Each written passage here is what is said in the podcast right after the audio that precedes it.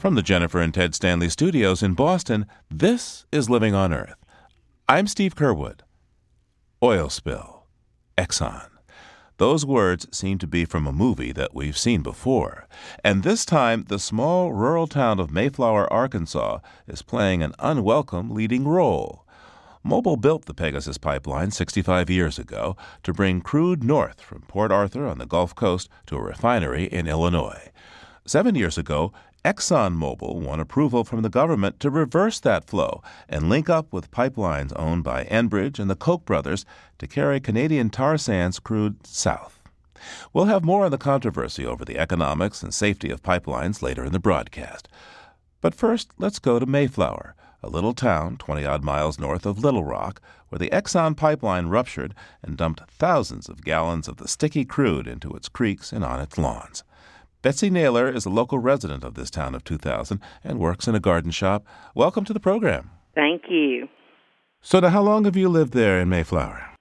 I'm a lifetime resident. We're seven generations in this community. I'm 57 years old and I was brought home from the hospital here. I've been here every day since, never lived anywhere else. I have seven sisters and three brothers, and we all live in this one community. What's the first that you ever heard of this pipeline going through your community? My husband's people's land that we live on, they've had that over a hundred years in the family, and that pipeline come through during his grandfather when he was alive. It runs across the backside of our property where it it blowed up at was about probably about 500 feet, maybe a little bit more, right behind us and off to an angle. Oh, what does it look like? It looks like black mud. It's horrible. The smell is horrendous. And uh, now the smell has gone down a lot since they've started cleaning and getting it out of there. But on the days that it's not raining and it gets a little warm, it would almost take your breath away. When did you first know something had gone wrong? Well, that afternoon we heard lots of sirens, and of course, you know, being a small town, everybody wants to know what all the sirens are about.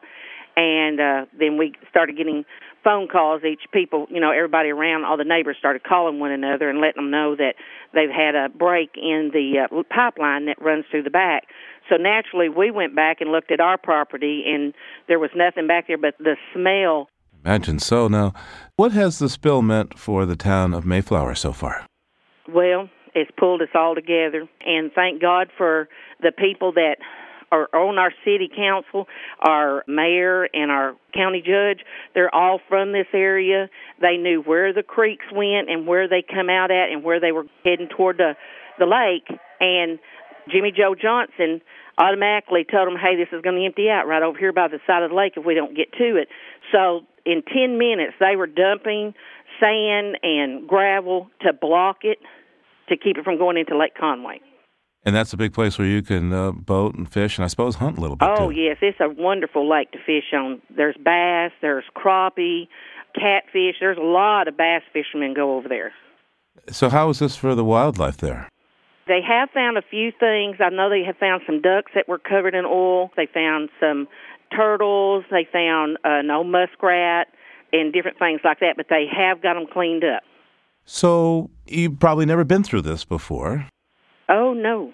We've been through tornadoes, we've been through fires, we've been through a lot of things, but nothing like this right here. We've even had 100-year floods that we had to deal with down on our farm that hasn't been there for over a 100 years and moving equipment and helping neighbors move their cattle and things. But this is something we're not familiar with to know what to do.